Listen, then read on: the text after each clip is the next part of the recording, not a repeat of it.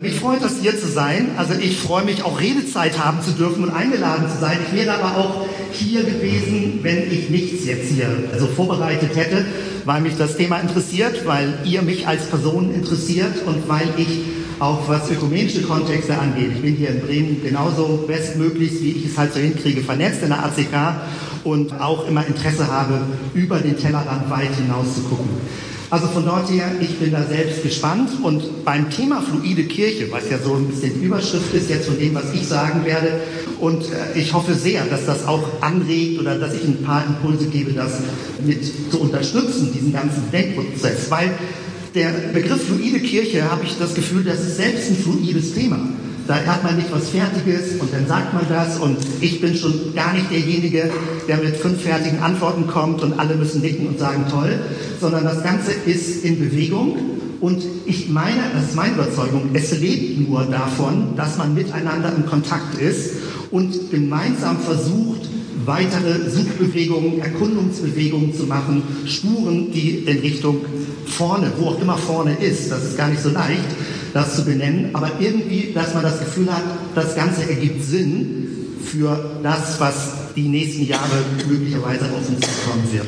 Also von dort her, auch in der Vorbereitung jetzt auf dieses Referat, was ich vorbereitet habe, bis zum Schluss habe ich Dinge umgestellt, weil ich merke, man könnte bei dem Aspekt, bei dem Aspekt was machen. Es ist nichts Fertiges, das will ich damit sagen, sondern es lebt davon, auch die Runde, wo ich jetzt gerade eben dabei war, zum Stichwort Mehrfachnutzung, Andersnutzung von bestehenden Gebäuden hat bei mir was ausgelöst, was ich jetzt am liebsten schon wieder einbauen würde, aber dann wird es noch viel länger. Vom Stichwort kann ich einfach nur sagen, wir heißen offiziell Zellgemeinde, sind eine Baptistengemeinde, evangelisch-freikirchlicher Bund, also Gemeindebund in Deutschland. Und ich bin seit über 30 Jahren hier in dieser Region. Meine Frau, die leitet eine Grundschule hier in Bremen. Unsere Kinder sind hier groß geworden. Und allein, wenn man mit dem ganzen Thema Bildung zu tun hat, dann merkt man, wie viel Bewegung gerade ist, was alles umgestellt werden muss und wie auch neue Lernprozesse aussehen könnten oder auch nicht aussehen könnten. Und an der Stelle schon mal so mein Ziel oder weshalb ich überhaupt auch motiviert bin, über das alles nachzudenken. Ich finde es extrem blöde, frustrierend, nervig, langweilig, wenn Kirche dafür bekannt ist, nicht nach vorne zu denken und eher so hinterher trottet und man viel mehr Inspiration im säkularen Bereich findet. Und ich denke, da könnte mehr gehen. Da ist mehr möglich, wenn man das möchte. Aber man muss eben dazu bereit sein, interdisziplinär zu lernen, auch thematisch zu lernen und nicht nur innerhalb des bestehenden Feldes, in dem man sich bewegt. Wir sind eine Gemeinde, die seit 16 Jahren ohne Gebäude gearbeitet hat. Am Anfang, die ersten zwei Jahre, wir sind 2005, haben wir die Gemeinde gegründet. Es gibt fünf Baptistengemeinden hier in Bremen. Ich arbeite in einer Kleingemeinde. Keine Erfolgsgeschichte, ganz viel Widrigkeiten, mit denen man es auch zu tun hat. Und der Punkt ist, was ich sagen will, die ersten zwei Jahre sind wir gefragt worden, wo wir dann unser Gebäude hätten. Und wir mussten immer erklären, wir haben kein Gebäude und wir wollen kein Gebäude. Ich komme aus einer längeren Geschichte, vier Umbauphasen in einer Gemeinde, Neubauphasen, und ich weiß, wie extrem viel Energie absorbiert wird, Gebäude zu unterhalten. Aber ich bin nicht mehr an dem Punkt, wie ich vielleicht zeitweise war, Kirche braucht kein Gebäude. Kirche ist interessant, auch mit Gebäuden. Wir haben jetzt vor einem Jahr, ist uns ein Gebäude zugefallen. Aus verschiedenen Gründen dürfen wir das jetzt nutzen. Und innerhalb unserer Gemeinde, mit unserer langen Geschichte, haben wir diskutiert in der Gemeindeleitung, haben nicht sofort Hurra gerufen, endlich ein Gebäude, sondern wir haben befürchtet, das Gebäude wird uns gedanklich blockieren, gewisse Dinge auszuprobieren, weil man denn ja sein eigenes Gebäude hat. Wir sind viele Jahre in Bremer Tanzstudios gewesen, weil Bremen ist Tanzstadt, das wusste ich vorher auch nicht. Ich bin eigentlich Hamburger und äh, hier in Bremen musste ich die Kultur erstmal ein bisschen kennenlernen. Und am Sonntagmorgen sind die Tanzstudios frei. Sie sind Samstagabend genutzt, Sonntagmorgen ist eine Lücke und nachmittags werden sie wieder gebraucht. Und diese Lücke haben wir genutzt. Wir waren in Lamilonga, wer Bremen kennt, östliche Vorstadt und wir sind dann viele Jahre in der Kantine 5 gewesen. Hier äh, direkt am Hauptbahnhof ein Raum, den man sich als Kirche nie so einrichten würde. Ein Tango-Tanzstudio mit Tresen mitten an der Seite. Also ich habe jetzt keine Bilder, das würde zu weit führen. Mit Mick Jagger, der an der, an der Wand hängt. Ja, das würde man so nicht in die Kirche reinhängen. Aber der Standort war gut, die Location hat alles super funktioniert, der Kontakt zu den Vermietern war gut. Und mehr brauchten wir nicht, weil wir alles Gemeindeleben in Privathäusern organisiert haben. Ich sage nicht, dass das die bessere Form von Kirche ist. Aber was mir auffiel, ich bin ja auch in Pastorenkreisen unterwegs jetzt, was meine Kirche angeht, was mir über die Jahre auffiel, wie viele Denkblockaden im Kopf sind, dass man gar keine Alternativen denken kann. Und das finde ich, ist neu bedenkenswert. Deswegen, ich werde da so einen Schnelldurchgang durch verschiedene Stichworte machen und ich hoffe, das inspiriert euch. Also mit aller Offenheit. Wir haben ja noch ein paar Stunden zusammen auch miteinander weiter zu diskutieren. Ich habe hier als Starterbild eine Lavalampe. Oh, die stockt ja schon. Irgendwie muss hier was langsam sein. Das wirkt ja schon wie das Fluide stockt ein bisschen, ja.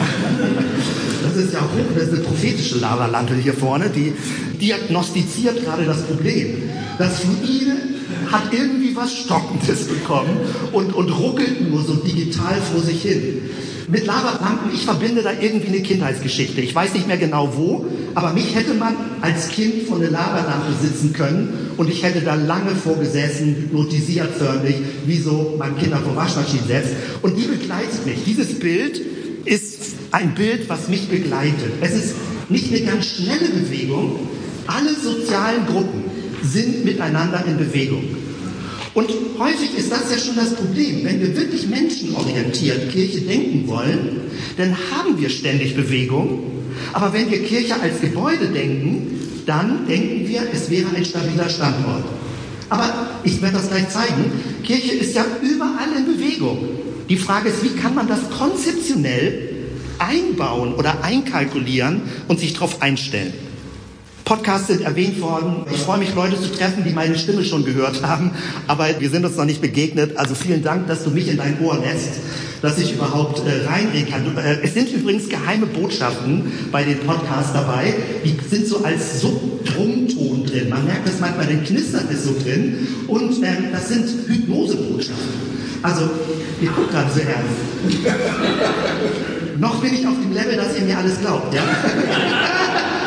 Genau, also ihr müsst erstmal meinen Humor so lange verstehen. Also äh, deswegen, das ist natürlich Quatsch. Ja, ihr kennt doch 80er Jahre mit rückwärts, mit Kassettenspielen und welche Botschaften drin sind. Je nachdem, wer in welchem christlichen Milieu aufgewachsen ist.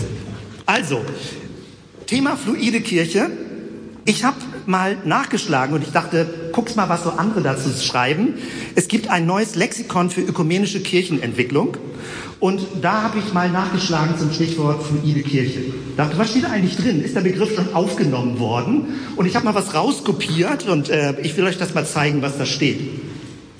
Jetzt meine Frage innerlich, mit der ich den Artikel gelesen habe. Wie unterscheidet sich eine fluide Kirche von einer traditionellen Kirche? Struktur.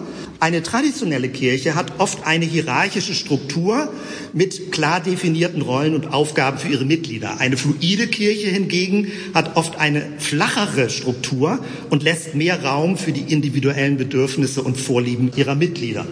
Stichwort Struktur. Jetzt am Anfang gerade ein bisschen mehr Text, das wird gleich weniger. Ein zweiter Vergleichspunkt, Stichwort Gottesdienst. Eine traditionelle Kirche hat oft einen festgelegten Gottesdienstablauf, der regelmäßig wiederholt wird. Eine fluide Kirche hingegen kann verschiedene Gottesdienstformate und Inhalte anbieten und sich auch an die sich ändernden Bedürfnisse der Gemeinde anpassen. Stichwort Gottesdienst. Stichwort Lehre. Eine traditionelle Kirche hat oft eine festgelegte Lehre und Glaubenspraxis, an die ihre Mitglieder gebunden sind.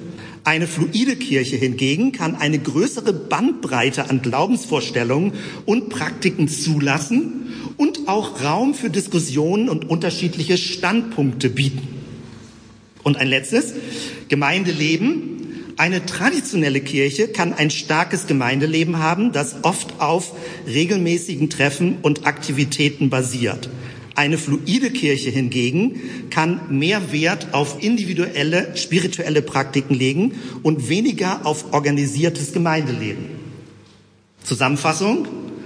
Insgesamt kann man sagen, dass eine fluide Kirche sich eher an den individuellen Bedürfnissen und Vorlieben ihrer Mitglieder orientiert und flexibler in ihrer Struktur, Lehre und Praxis ist. Eine traditionelle Kirche hingegen legt mehr Wert auf eine festgelegte Struktur und Lehre, die für alle Mitglieder bindend ist und betont oft auch das Gemeindeleben als wichtigen Bestandteil der religiösen Praxis. Steht da. Dachte interessant. Also das wird schon definiert. Man hat also das Thema fluide Kirche ist offenbar schon angekommen in der Wahrnehmung und man kann es nachlesen. Ich könnte jetzt den Vortrag hier beenden das war jetzt gerade ein bisschen fies von mir. Ich habe eben gesagt, äh, Lexikon für ökumenische Kirchenentwicklung. Ich vermute, du kennst dieses Lexikon nicht, weil es es auch gar nicht gibt. Dieses ist die Antwort von ChatGPT.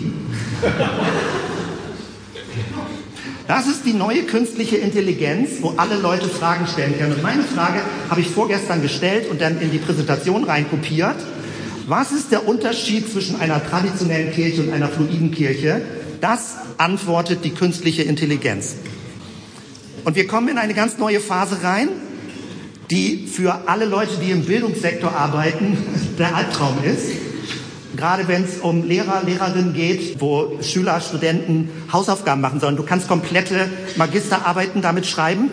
Und natürlich ist die künstliche Intelligenz, also ein Riesenfeld, da würde ich auch gerne drüber reden, aber ich komme zur fluiden Kirche zurück. Also das Spannende dabei ist, ich springe spring mal gerade, ich, ich erlaube mir ein bisschen assoziativ zu sein. Als Google rauskam, Ende der 90er Jahre, da kannte man den Begriff noch nicht, heute sagt man Google. Ist in die Sprache reingegangen und ich dachte, das ist ja cool. Es gibt jetzt eine Maschine, die mir beim Suchen hilft. Das ist ja cool, weil ich verliere den Überblick. Und dann hilft mir eine Maschine beim Suchen.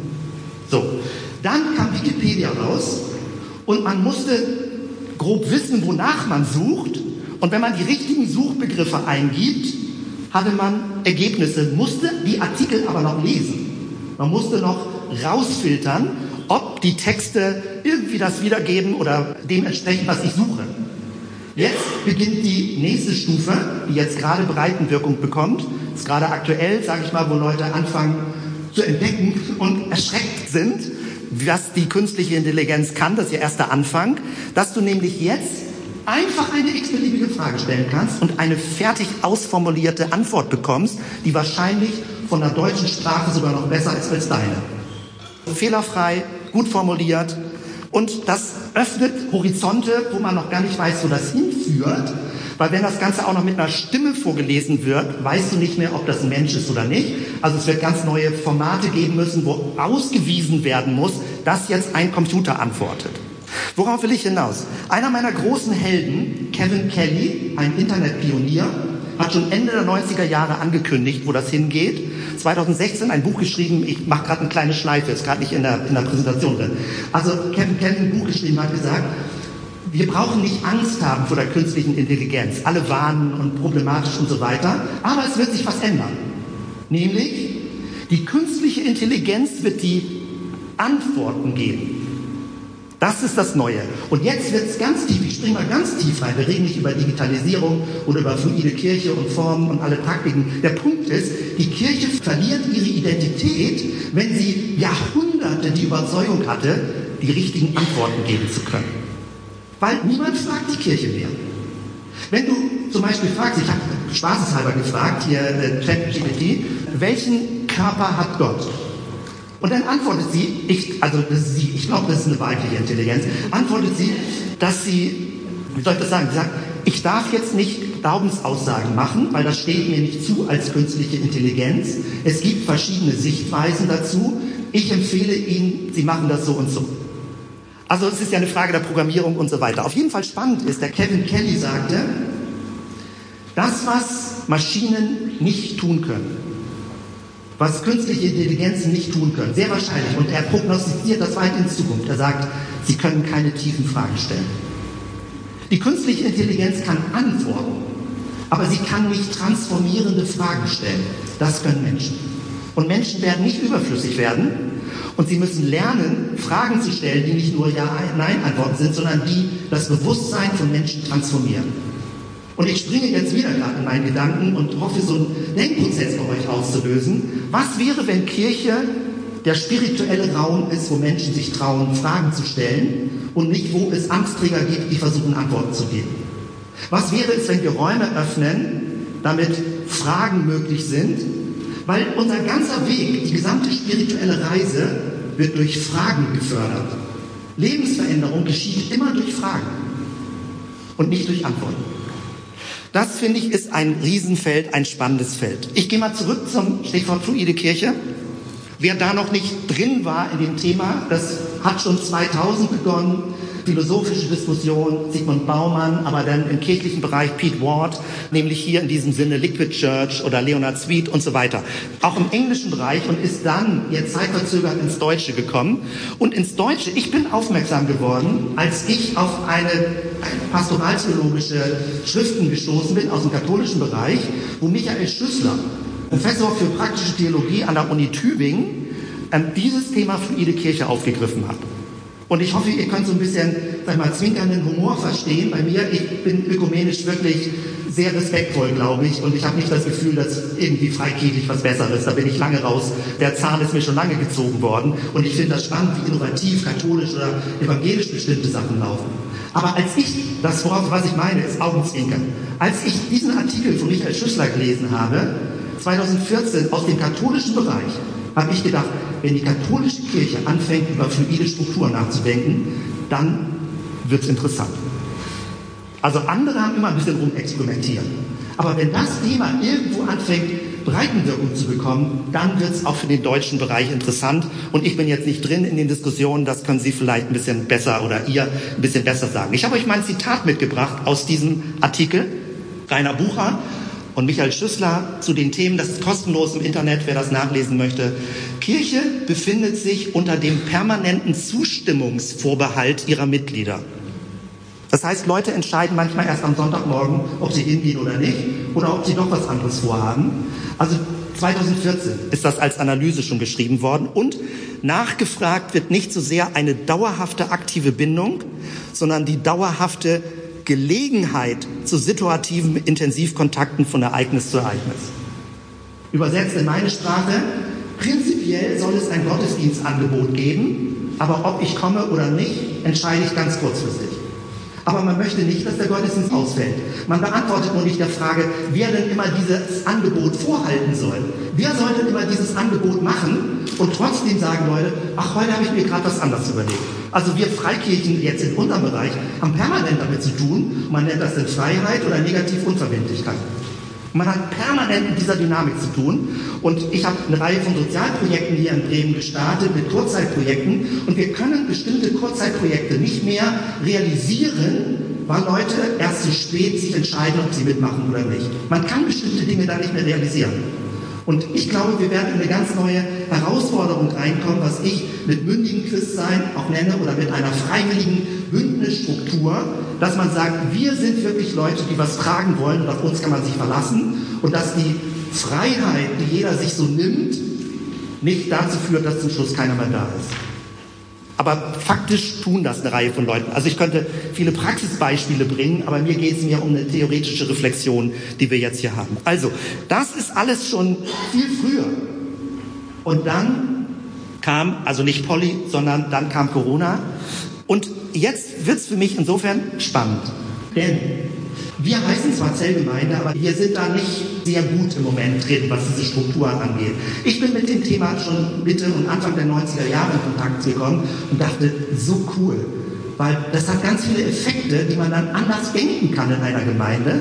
Aber ich bin hier im deutschen Bereich und in den Kontexten, in denen ich unterwegs bin, nicht richtig zum Zuge gekommen, sage ich mal, mit solchen Ideen. Das hat viele Gründe, bei denen ich manchmal bis heute rätsel woran das liegt, dass es uns nicht gelingt, umzudenken. Ich will das gleich ein bisschen genauer beschreiben. Also, Corona, so blöd wie es war, Covid-19, so verwirrend, so verstörend, wie das alles war, war aus meiner Sicht mit einer gewissen nüchternen Distanzbetrachtung, ich formuliere es jetzt ganz technisch, eine Art von Simulation einer Kirche in einer Verfolgungssituation. Eine Kirche, die aus dem Stand in Untergrund gehen muss und nicht damit überfordert ist. Corona hat, ohne dass wir verfolgt wurden, also jetzt nicht querdenkermäßig, wir sind ja alle verfolgt in Deutschland, völliger Quark, aber die Faktoren, die strukturellen Faktoren waren ganz, ganz ähnlich wie eine Kirche, die gezwungen ist, im Untergrund zu leben. Ich zeige euch das, wie ich das verstehe. Das eine, es sind fünf Faktoren. Die Gebäude war plötzlich nicht mehr klar, wie man sie nutzen soll. Stehen sie leer, darf man sie, wie viel Abstand und so weiter. Ich gehe schnell durch. Dann gibt es sowas wie den üblichen Gottesdienstablauf-Agenda. Die Frage ist, geht das überhaupt digital? Wie funktioniert das? Muss man Hausbesuche machen? Ähm, man kannte, konnte den üblichen liturgischen Ablauf nicht mehr so machen, es sei denn, man stand als Priester oder Pastor vorne allein mit einer Kamera vor einem leeren Kirchenraum und hoffte, dass irgendwo da im Nichts des Universums Leute zugucken. Also kam, man kam durcheinander mit der Agenda dann hier, das ist eher so ein bisschen Bruder Tuck von Robin Hood, ja. Also ich will niemandem zu nahe treten mit dieser Figur, falls du dich damit identifizierst oder auch nicht. Aber alles, was mit Amtsträgern zu tun hat, Amtsträgerinnen, plötzlich hat man eine Rollenverwirrung. Wozu bin ich eigentlich noch da? Soll ich mit dem Fahrrad jetzt rumfahren und Leute besuchen? Soll ich Rundbriefe schreiben? Soll ich digitale Predigten machen? Also es gab, so habe ich jedenfalls das wahrgenommen, eine gewisse Identitätsverwirrung wozu gibt es überhaupt Amtsträger? Dann ganz schräg, man durfte nicht mehr singen. Es ist wie in China, ich kenne das nur aus Berichten, wo teilweise die Wände in Wohnungen so dünn sind, dass man hört, wenn Christen zusammen singen und dann könnte man jemanden verraten und praktisch anzeigen. Also ich habe das jetzt gehört von, von früheren Berichten, dass manchmal Leute unter einer Wolldecke zusammen singen, um überhaupt singen zu können. Und wir bei uns mit Maske und so weiter, das ging nicht. Also was wäre der christliche Glaube, wenn er nicht mehr singen darf? Und da werden wir noch alle wahrscheinlich hinkommen und das noch in unserer Generation erleben, was ist, wenn die Gelder weiter wegbrechen. Und ganz praktisch kann man das sofort verlängern. Man kann nämlich fragen, was ist, wenn man diese fünf Faktoren alle nicht hätte, wie sieht dann Kirche aus? Kann man eine Kirche denken, die ohne Gebäude, und mir geht es nur mal um, das, um die gedankliche Variante im Kopf. Man muss es ja nicht sofort tun. Aber kann man gedanklich eine Kirche denken, ohne eigene Gebäude? Als wir gegründet haben, die Gemeinde, haben wir über 30, 35 Standorte in Bremen ausprobiert, Kulturzentren, Tanzstudios, wie schon gesagt, verschiedene Räumlichkeiten, um ein Gefühl für die Stadt zu bekommen. Die Stadt ist unser Zuhause. Das war unser Slogan. Inzwischen sind wir leider auch schon ein bisschen sesshaft geworden, aber wir üben gerade wieder ein bisschen mehr in Bewegung zu kommen. Also was würde eine Kirche ohne Gebäude sein? Die frühen Christen hatten nicht die Möglichkeit, das mit eigenen Gebäuden zu machen. Was wären Versammlungen, ohne dass eine Person eine fertige Agenda vorbereitet? Das Barcamp ist ja praktisch sowas. Was wären, wenn Gottesdienste in Anführungsstrichen, was auch immer das ist, also im Neuen Testament finden wir diesen Begriff so nicht.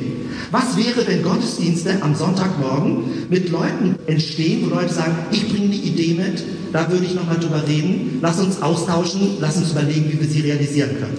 Also wenn wir gedanklich wie in einem Barcamp zusammen Veranstaltungen machen würden. Hm? Bei mir, ich höre sofort die Praxisstimme im Kopf, weil ich weiß, dass Leute da nicht unbedingt so initiativ zu bereit sind. Ich kenne diese riesigen Beharrungsdynamiken, dass Menschen gerne möchten, dass man ihnen was erzählt, dass sie gerne ermutigt werden möchten, dass sie gerne Heimatgefühl haben und so weiter und so weiter. Aber ich möchte das gedanklich im Kopf wachhalten, dieses Bild. Wenn ich die frühen Christen, Korintherbrief oder an anderen Stellen, so wie ich es mir vorstelle, vor Augen habe, gab es nicht fertige Agenden. Leute kamen zusammen, jeder bringt was mit, da ein Wort, prophetische Rede und so weiter. Die Frage ist, warum ist das so unglaublich weit entfernt von dem, was wir manchmal machen? Und ich beziehe mich immer mit ein. Genauso auch ohne Amtsträger. Was würde eine Kirche sein, die Menschen nicht mehr personalmäßig bezahlen kann? Oder ohne Singen, also wäre schade. Aber wie würde es funktionieren, dass man geistlich christliche Wirkung in der Gesellschaft hat, ohne permanent eine Singversammlung zu haben? Wie würde das gehen? Oder was würde funktionieren, wenn wir weniger Gelder oder gar kein Geld mehr haben? Gibt es eine kostenlose Kirche? Geht das strukturell? Ich habe es ausprobiert, eben ist das Stichwort Ankerzellen gefallen, weil es ist eine Netzwerkstruktur im Internet, die keinen Cent kostet. Ich hoste sie nicht selber, Wir benutzen nur kostenlose Zoom-Accounts und Leute kommen dazu und erleben das als Befreiung, wie ich jetzt Geschichten erzählen könnte, was Leute damit für Erfahrungen machen.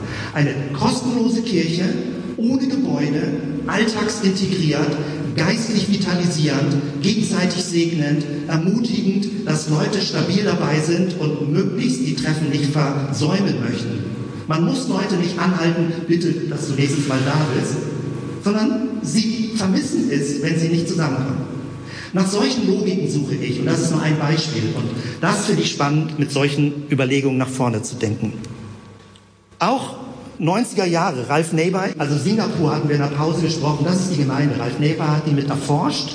Where do we go from here? Wo geht's lang, Kirche? Und ich habe euch das gezeigt, weil auf dem Titelbild zerbrechende Kirchengebäude sind. Ich dachte, okay, ja, aber in Deutschland ein Rohrkrepierer.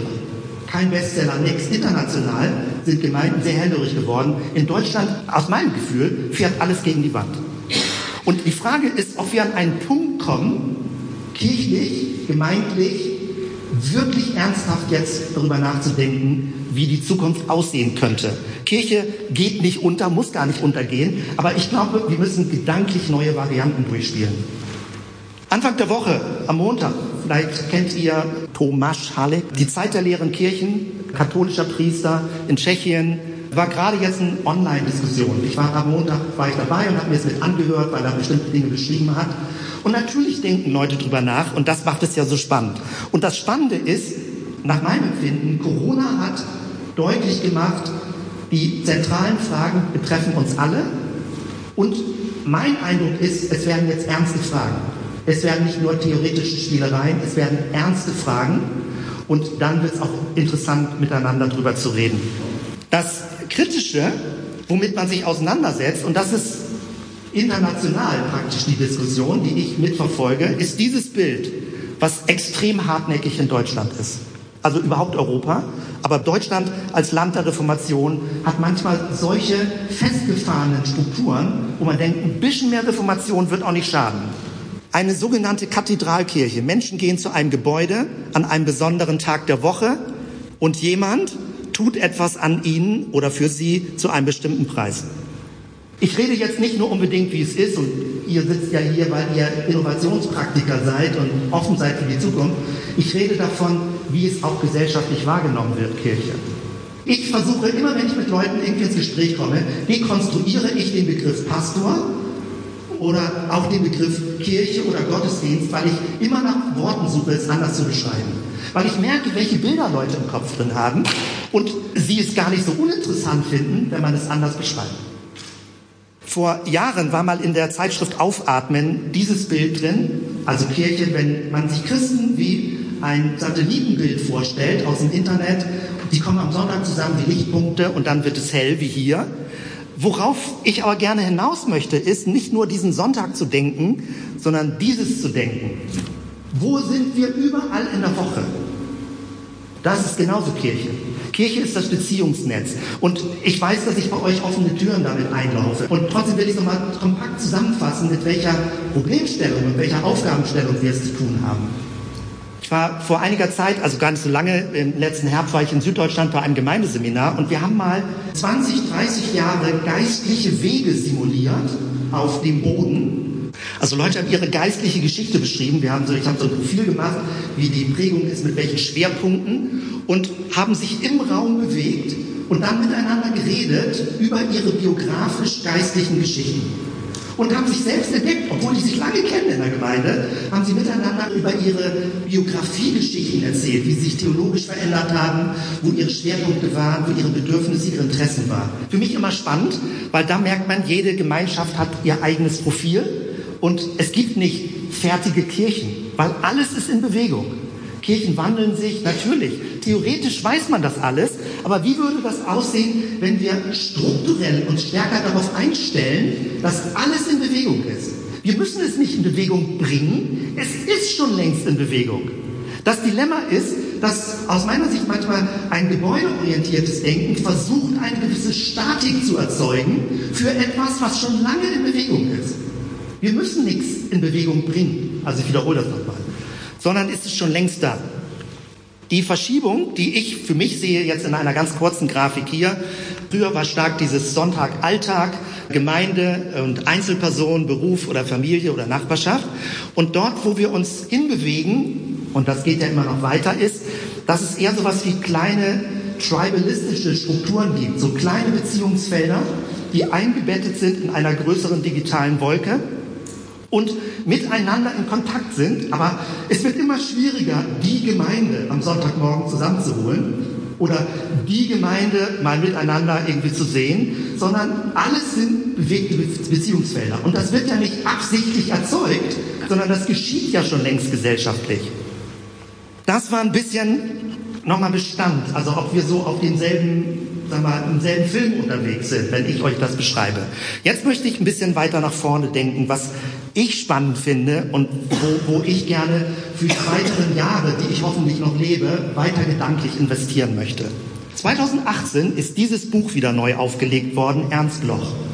Ernst Bloch hat das 1918 geschrieben. 100 Jahre Ernst Bloch, sozialistischer Hintergrund. Jürgen Moltmann hat es aufgegriffen, damit Theologie der Hoffnung. Und weshalb ich das hier reinfüge, ist Folgendes. Wenn man sich vor Augen führt, wann Ernst Bloch dieses Buch geschrieben hat, dann war das mitten im Ersten Weltkrieg. Überall zerbombte Umgebung. Und er schreibt über die Utopie. Er schreibt über eine Idee. Also, was ich meine ist, je desolater wir irgendetwas wahrnehmen, es könnte die Geburtsstätte für neues Denken sein. Dass man gerade, wenn Dinge nicht so pralle sind, wirklich ernsthaft offen wird, von Gottes Seite Impulse des Geistes zu erbitten, zu sagen, wo könnte das lang gehen? Dauert ja lange, bis man, aus meiner Sicht, ja, bis man lernbereit wird, als erwachsene Person, die viele Erfahrungen gemacht hat. Also mir geht es jedenfalls so. Mut nach vorne zu denken, also prinzipiell mag ich das Wort entwickeln, ja, ist ja auch ein Netzwerk für Kirchenentwicklung, aber wenn man sich das deutsche Wort genau anguckt, dann heißt entwickeln immer vom Bestehenden auszugehen und es irgendwie zu verbessern, anders zu machen oder zu optimieren. Man entwickelt etwas von dem, was da ist. Spannend finde ich aber das Wort entwerfen. Man wirft etwas raus in die Zukunft. Es ist ein Anker in die Zukunft. Vorhin war schon Otto Schama schon genannt worden, Theorie U. Man versucht herauszuspüren, was will die Zukunft gebären durch uns als Gemeinschaft. Hochspannend, super cool. So zu denken und aus dem nicht-christlichen Bereich inspiriert zu werden, ja förmlich spirituelle Erfahrungen zu machen. Und das hat überhaupt nichts mit frommer Sprache zu tun. Wie entstehen neue Ideen? Wie entsteht Kreativität? Wie kommt überhaupt das Neue zur Welt? Und deswegen unbedingt entwickeln und darüber hinaus zu sagen, was können wir auch denken, ohne dass man sofort die Praxisfrage an den Hals bekommt. Das geht nicht, das kann nicht gehen. Wir müssen damit leben oder so. Und natürlich hat man eine Spannung zwischen jetzt und dann, aber für mich hält das mein Denken offen. Und ich versuche es gleich ein bisschen zu beschreiben, was mich öffnet, weiter nach vorne zu denken. Gerade ganz aktuell Zukunft denken. Spannend, in der deutschen Literaturszene kommen jetzt Zukunftsbücher. Ich habe vor einiger Zeit ein Buch bekommen, wo Perspektive für Deutschland 2030. Und verschiedene Autoren schreiben da drin, völlig interdisziplinär. Und dann gucke ich durchs Inhaltsverzeichnis durch und denke, an keinem Artikel ist Kirche und Theologie. Alle Themenfelder der Gesellschaft, aber das nicht. Das muss man erstmal zur Kenntnis nehmen. Aber ich dachte, da möchte ich investieren. Dass wir miteinander, ich für mich, in die Richtung denken. Ganz neu. Wer Lust hat, wirklich quer und innovativ zu denken, hier das Buch Rainer Bayreuther, Musikphilosoph und evangelischer Theologe. Hochspannend, gerade rausgekommen im Januar 2023. Ich lese noch, bin fast durch, weil er bringt die digitale Welt zusammen mit dem, wie wir Gott denken. Das Digitale ist nicht eine Bedrohung, sagen wir, für Gott, der jetzt nicht mehr nötig ist, sondern Gott ist in den ganzen Prozessen drin. Man muss das ein bisschen genauer lesen. Leute, die irgendwie mit Softwareentwicklung zu tun haben, werden da, glaube ich, ihre helle Freude dran haben, weil er bringt Theologie und Softwareentwicklung zusammen. Buch, was ich lange gehofft habe, dass irgendwann mal sowas kommt. Sehr schön. Also, damit haben wir es zu tun. In welche Richtung bewegen wir uns? Und häufig ist es so, wenn man Organisationsentwicklung, Kirche jetzt 2000 Jahre anguckt, dann gibt es so eine gewisse Abstufung. Jesus hat gestartet, eine neue Familie, eine neue Gemeinschaft entsteht. dann gibt es sowas wie eine Bewegung ungefähr, dann irgendwann ist es eine Institution geworden, eine Institution und dann, ja was dann, stirbt es? Ist das Ende der Geschichte langsames Absterben? Oder muss man jetzt ganz wieder neu ansetzen? Meine Spur, die ich verfolge, ist Institution ja, aber man kann über die Institution hinaus anfangen, mit Netzwerkstrukturen Dinge zu erweitern. John Cotter, jemand, der auch mit Managementberatung, Firmenbereich, hat auch im Wirtschaftsbereich damit zu tun, dass es sehr verkrustete Firmenstrukturen gibt. Und er untersucht das, dass er sagt, man muss gar nicht alles gewaltsam jetzt ändern, muss ich mir auch sagen lassen, weil ich denke, manchmal muss man Dinge aufbrechen, verändern. Aber es funktioniert nicht. Man hat so viele Widerstände dann. Man kann parallel durchaus etwas weiten. Das ist ein eigenes Thema. Also John Cotter ist der Literaturtipp Accelerate. Es gibt aber auch in deutscher Übersetzung. Also die Frage ist eher, kann man etwas kleiner organisieren? Kann man Dinge vernetzen? Genauso was ja passiert. Und je länger ich dabei bin, interessiert mich die Logik eines Schwarms. Und ich meine jetzt nicht Schwarmdumm, also so die Schwarmintelligenz. Ich meine die Struktur des Schwarms. Ich hoffe, ihr habt noch ein bisschen Kondition, dann gehe ich mal so ein bisschen durch, was das Begeisternde daran ist. Vorher aber noch, wenn wir mit Netzwerken zu tun haben, ich bin immer dafür, aber es gibt reale Probleme, strukturell über Netzwerke nachzudenken, weshalb es auch Widerstände gibt. Nämlich, das Problem mit Netzwerken, ich habe drei große Probleme mal rausgeholt, ist erstens, Netzwerke haben kein Zentrum. Und ich merke jetzt, über 30 Jahre arbeite ich als Pastor. Ich wünschte mir, man kann mit Leuten flexibler, mobiler, innovativer was machen, aber ich nehme zur Kenntnis, wie Menschen ein gewisses Zentrum und ein Heimatgefühl brauchen. Das Thema des Zentrums hat mit Identität zu tun. In einem Netzwerk ist es sehr schwer, Identität zu entwickeln weil alles miteinander verbunden ist und niemand sagen kann, hier ist meine Mitte. Also man muss die Mitte aktiv definieren, sie ergibt sich nicht automatisch. Und möglicherweise ist das, ich konstruiere ja, möglicherweise ist es ein Phänomen, sage ich mal, in unserer deutschen Kultur, ein Kirchengebäude simuliert zumindest ansatzweise eine Mitte, ein Zentrum. Und wenn man das nicht mehr hat, was bleibt denn noch übrig? Also es ist schon schwierig, damit zu denken. Was zweites, Netzwerke haben kein Vorne. Auch total problematisch, weil du willst ja Schritte machen. Du willst ja wissen, ob du vorankommst. Du willst ja einen Punkt A und einen Punkt B haben und du willst ja wissen, wann du ein Ziel erreicht hast. In einem Netzwerk erreichst du aber nie ein Ziel. Total verwirrend. Wo man denkt, ah, ich habe das Gefühl, wir kommen nicht voran. Ich habe das Gefühl, der Transformationsprozess hat es nicht geschafft. Also, oder, oder bestimmte Dinge erreichen wir nicht. Wir können keine Ergebnisse vorweisen. Das ist das Dilemma mit Netzwerken. Und ein drittes, Netzwerke haben kein Außen. Die Logik von Netzwerken ist, sie sind innen vernetzt und alles Außen wird reingenommen durch Vernetzung. Aber wenn eine Gemeinde einen Auftrag haben will, insbesondere wenn sie sich mit einem evangelistischen Auftrag sagen wir, unterwegs sein will, dann braucht man von der Struktur eigentlich ein Außen, um Menschen etwas zu geben, zu bringen, sie unter, zu unterstützen. Aber Netzwerke, ein Denken im Netzwerk hat kein Außen. Das macht es ein bisschen schwieriger. Und trotzdem, ich habe zwei große Bilder, mit denen ich gedanklich für mich unterwegs bin. Einmal die Begeisterung für eine dezentrale, multiperspektivische, relational verschränkt hierarchische Dynamik. Ich dachte mal, ich hau mal so ein langes Wort raus. Äh, alle möglichen Worte da mal reingebaut, aber dieses ist ein Bambus und ein Bambus ist ein Rhizom. Es ist eine Struktur, also das kann sehr lästig sein. Wir haben Bambus bei uns im Garten und du kriegst ihn so gut wie nicht wieder raus. Du musst wirklich sowas, also ich, ich versuche es gar nicht, weil alles, jedes Stück, was du zerschneidest, wird sofort eine neue Bambuspflanze draus. Du kannst ihn gar nicht kaum so klein schneiden, dass du ihn kaputt machst. Was wäre, wenn wir Kirche so denken? Was würde das an Konsequenz bedeuten? Eine rhizomatische Struktur. Diese Spur gibt es in Deutschland noch so gut wie gar nicht. Es gibt einen einzigen kleinen Kirchenartikel, den ich wo mal gesehen habe, wo jemand das Wort Rhizom verwendet hat. Aber das ist eine Vision. Kirche so vernetzt zu denken, dass egal wo eine Teilung, eine Veränderung passiert, neues Leben entsteht und nicht Dinge kaputt gehen. Eine Variante. Gilles Deleuze, französischer Philosoph, der beschreibt das nochmal hier mit Worten. In zentrierten oder auch polyzentrischen Systemen herrschen hierarchische Kommunikation und von vornherein festgelegte Verbindungen. Dagegen ist das Rhizom ein nicht zentriertes, nicht hierarchisches und nicht signifikantes System ohne General. Organisierendes Gedächtnis und Zentralautomat, so nennt er das, 70er Jahre ist das schon. Es ist einzig und allein durch die Zirkulation der Zustände definiert. Und natürlich ist das, bisschen provokativ formuliert, eine Kampfansage an kirchliche hierarchische Strukturen. Weil wenn Kirche sich hierarchisch denkt, wie soll es gehen? Aber Kirche ist vielleicht nie hierarchisch gedacht gewesen. Vielleicht müssen wir wieder dicht ans Neue Testament ran. Ganz dicht ans Neue Testament. Nicht als Nostalgieromantik, schön wie es damals war. Meine Formulierung lautet, das Neue Testament liegt vor uns. Strukturell liegt das Neue Testament vor uns, nicht hinter uns. Und in dem Sinne würde ich sagen, wir müssen, also ich bin kein Bibelfundamentalist, weit davon entfernt, aber wir müssen biblischer werden an der Stelle. Aber mit aller Offenheit, strukturell so zu denken. Kirche als schwärmender Christus. Das möchte ich euch noch ein bisschen sagen. Ich gucke auf meine Uhr, ihr merkt, wie schnell ich rede. Aber das würde ich euch gerne noch mal ein bisschen reinnehmen in etwas. Ihr könnt auch die Folien haben, wer es möchte.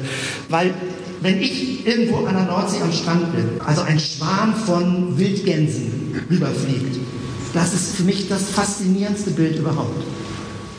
Und es gibt inzwischen, weil es so hochtechnische Digitalkameras gibt, kann man untersuchen, wie Schwärme funktionieren. Und man hat lange Zeit geglaubt, es gibt irgendwo einen Anführer, irgendwo so einen geheimen Chef, der sagt, hier fliegen wir lang, hier fliegen wir lang. Also es gibt ganz viele tolle Forschungsuntersuchungen seit 2015 dazu. Ein Schwarm hat kein Zentrum und es hat keinen Chef. Aber wieso funktioniert ein Schwarm? Wieso geht das überhaupt?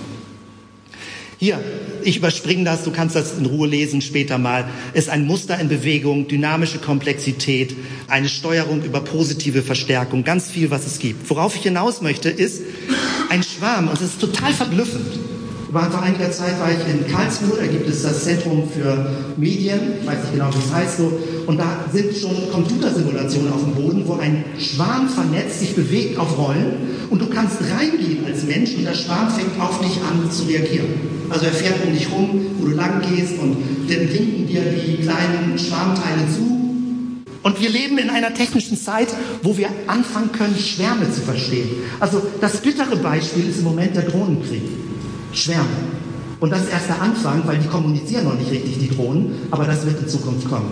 Wie funktionieren Schwärme? Was wäre, wenn man Kirche als Schwarm denkt und nicht nur, dass man von Christus schwärmt, sondern als Christus schwärmt? Wenn der Leib Christi, ich habe vorhin gefragt, was für einen Körper hat Gott?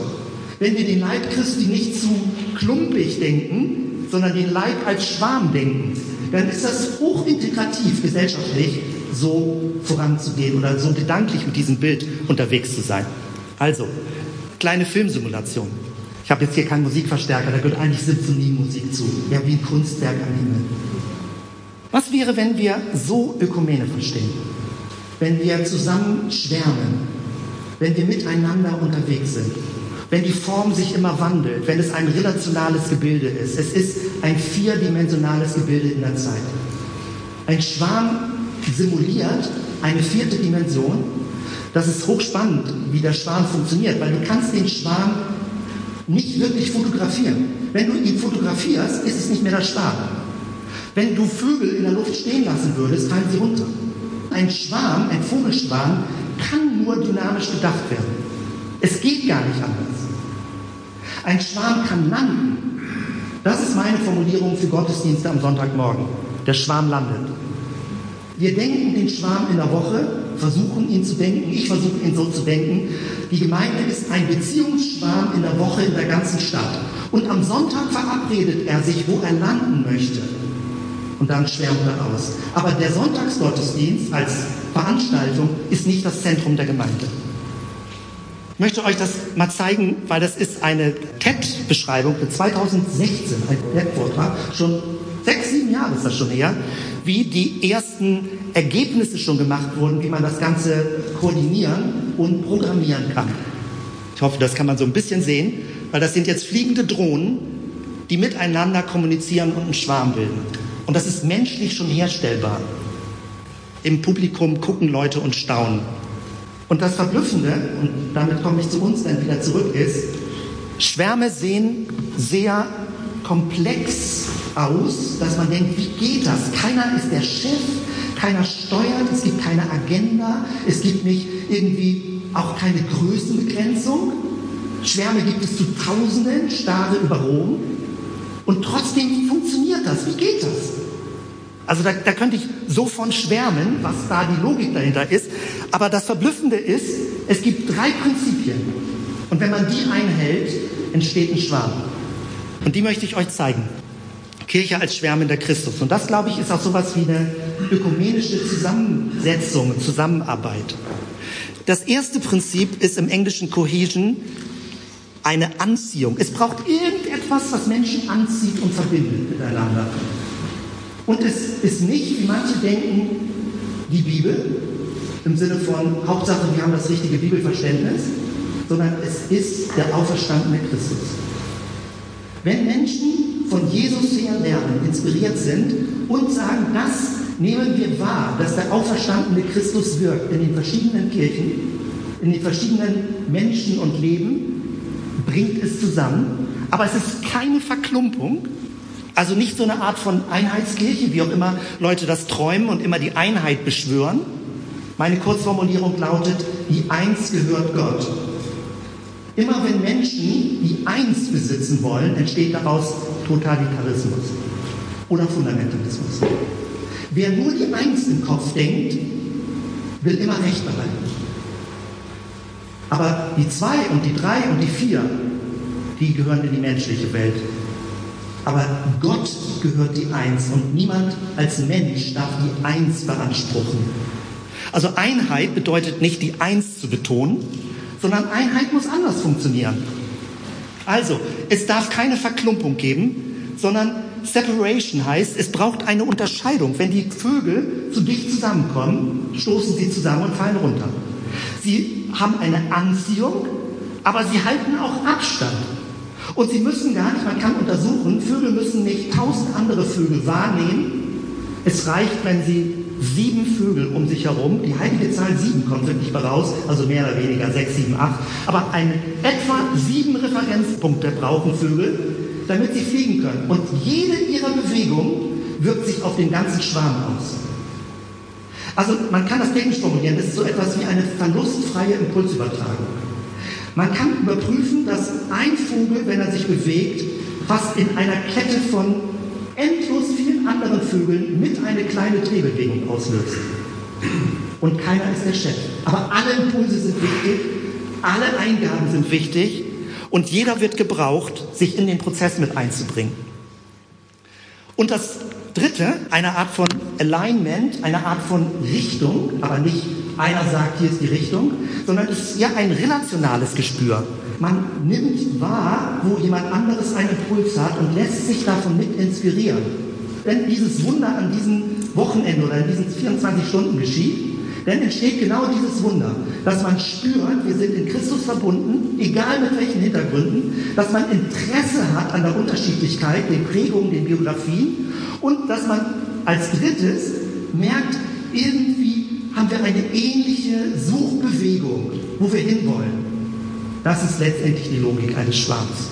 Und meine Frage lautet immer, wie kann man das sichtbar machen? Wie kann man das verständlich machen? Wie kann es präsenter sein, dass man sich wohlfühlt in dieser Logik und nicht Angst hat, etwas zu verlieren?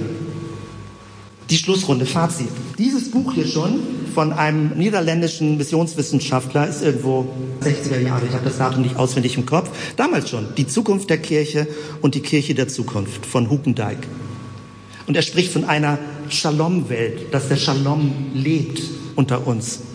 Also, wir werden, glaube ich, viel reinkommen in solchen Diskussionen, die ja schon längst da sind. Soll Kirche eher ein Fels in der Brandung sein? Auch gut, gutes Bild, aber nicht so wahnsinnig fluide, außer das Wasser drumherum. Die Gesellschaft ist fluide und es gibt ja diese Sehnsüchte, dass Leute sagen, ich habe so viel Unruhe in meinem Beruf, ich möchte gerne einen stabilen Punkt haben. Ist das die Rolle von Kirche? Kann sein. Ich würde ein bisschen die Motivation verlieren dann, wenn das die Rolle von Kirche ist. Ich sehe eher so etwas, dass Kirche wie ein Taubenschlag ist. Ja, dass man zwar Gebäude hat, aber dass man nicht eingesperrt ist in dem Gebäude, auch nicht gedanklich eingesperrt ist in dem Gebäude, sondern dass man ausfliegt und zurückkommt und sagt spannend und ausfliegt und zurückkommt und in dieser Weise die Dynamik versteht. Vielleicht gibt es sowas wie ein Wetterleuchten. Wäre doch toll, auch in unserer Kultur, in unserem Land. Und das Wetterleuchten ist nicht so, wir krempeln mal die Ärmel hoch und jetzt wird was kommen und Gott, wir beten fünfmal um Erweckung und dann muss was passieren oder die Re-Evangelisierung Europas, da muss was passieren. Vielleicht ist es viel unscheinbarer, ich weiß es nicht. Aber vielleicht kommt wirklich was, wo wir merken, irgendwas leuchtet. Deswegen finde ich das toll, wie du das formuliert hast auch, äh, Thorsten, dass es schimmert, irgendwas schimmert. Ich hoffe, es ist nicht ein Schönreden, dass ich mir nicht Dinge schönrede, aber an manchen Stellen sehe ich irgendwie auch das, was schimmert. Und es schimmert auch außerhalb der kirchlichen Mauer. Das war das, was schon angesprochen wurde. Ankerzellen findet ihr im Netz, wenn ihr wollt. Kann jeder mitmachen. Ein offenes Netzwerk. Und rechts, da bin ich noch dabei. Da habe ich diese Woche dran gearbeitet. Ich möchte gerne so ein Online-Schreibgespräch entwickeln, dialogisch miteinander in Kontakt sein. Zukunftspilgern nenne ich das. Zukunftspilgern.de. Weil ich bin davon überzeugt, die Fragen, die wir miteinander bedenken, sind so groß, dass man da nicht einen Workshop zu macht und fertig oder eine Konferenz und fertig, sondern das sind Fragen, die wie ein Hefeteig, das arbeitet einem drin, das knetet. Ja, Alan Roxburgh, vielleicht kennen den Leute, der hat von einer Fermentierung gesprochen. Es ist so, dass man gesellschaftlich anfängt, permanent in Prozessen zu sein und es knetet mich selbst durch im Denken, was passiert und in den Emotionen. Manches bedroht mich und manches fasziniert mich. Das wäre spannend. Also wo auch immer verschiedene Projekte sind, ich würde mich freuen, das voneinander zu erfahren. Vielen Dank einfach mit dabei sein zu dürfen bei dieser Form. Und ich finde es einfach toll, mitzukriegen, wo Leute sich nicht entmutigen lassen, wo sie sagen, wir wollen nach vorne denken, wir müssen nicht immer nur uns beweinen, was alles nicht geht, sondern wir probieren neue Ideen aus und nicht immer sofort unter diesem Erfolgszwang, was kommt dabei raus, sondern noch offener zu denken. Ja, also wie auch immer. Ich ende jetzt so offen. Also von dort her vielen Dank, dass ihr mir zugehört habt und dass wir miteinander auch noch die weitere Zeit so verbringen. Dankeschön.